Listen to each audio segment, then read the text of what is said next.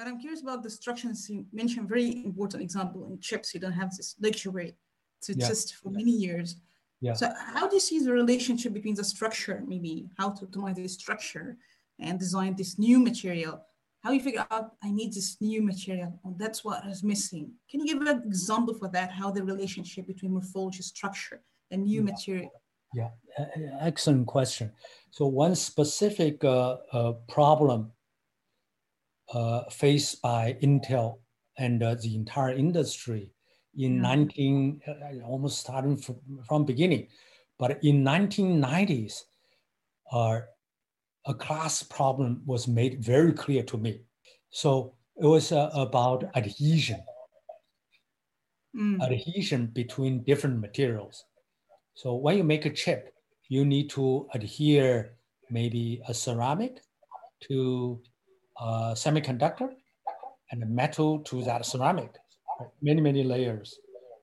Right? You need to have integrated structure, mm-hmm. right? So then the adhesion become important, right? Otherwise, uh, you can have debonding.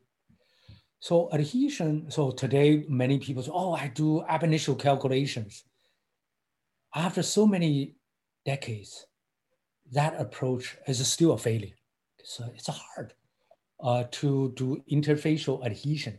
Because uh, adhesion is not a, a, property of a given material.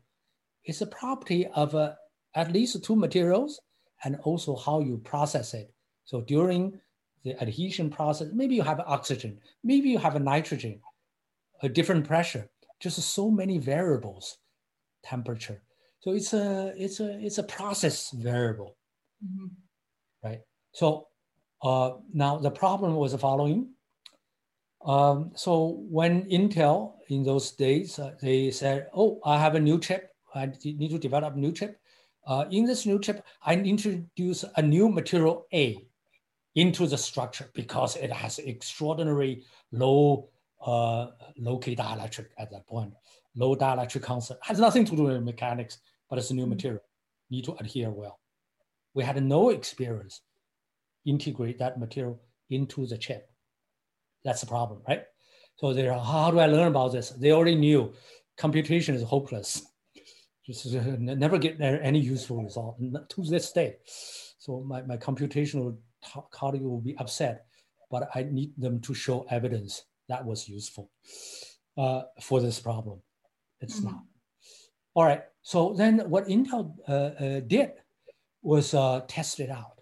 Oh, okay, I have this new material. Let me put this material on this uh, other material, turn the oxygen knob. Here's how I process so many minutes, so many seconds at this pressure, and then see how it fail or not. That became a problem. So when you just deposit film, think about this film could be, you know, uh, 100 nanometer. The film is so thin, it doesn't have much load.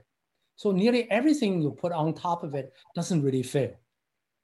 So how do you know it, it fail or not? You need to build whole devices. Now you have a layer upon layer upon layer. These other layers will apply load. So how do mm-hmm. you know how much load? Because uh, when you turn on computer, there's a temperature change. So in order to simulate that temperature change, temperature change give you thermal stress. So the industry will do thermal uh, cycle test. So thermal, thermal cycle test for three months.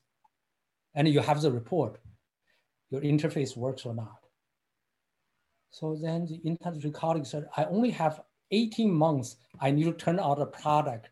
And each knob I turn, you need to report to me after three months.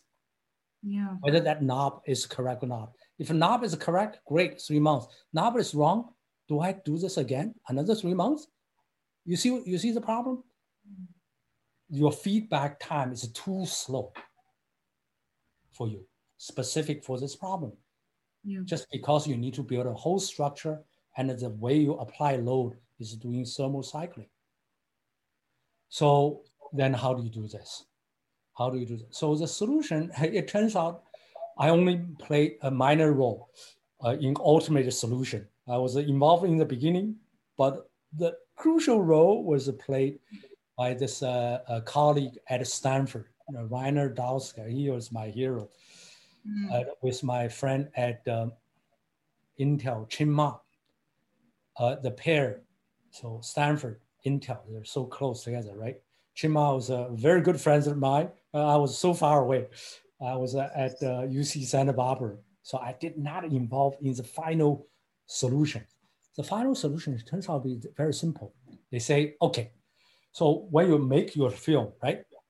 So that uh, then they glue another chip on top, just glue it instantly and directly do peel test or bending test, see mm. whether interface debond or not.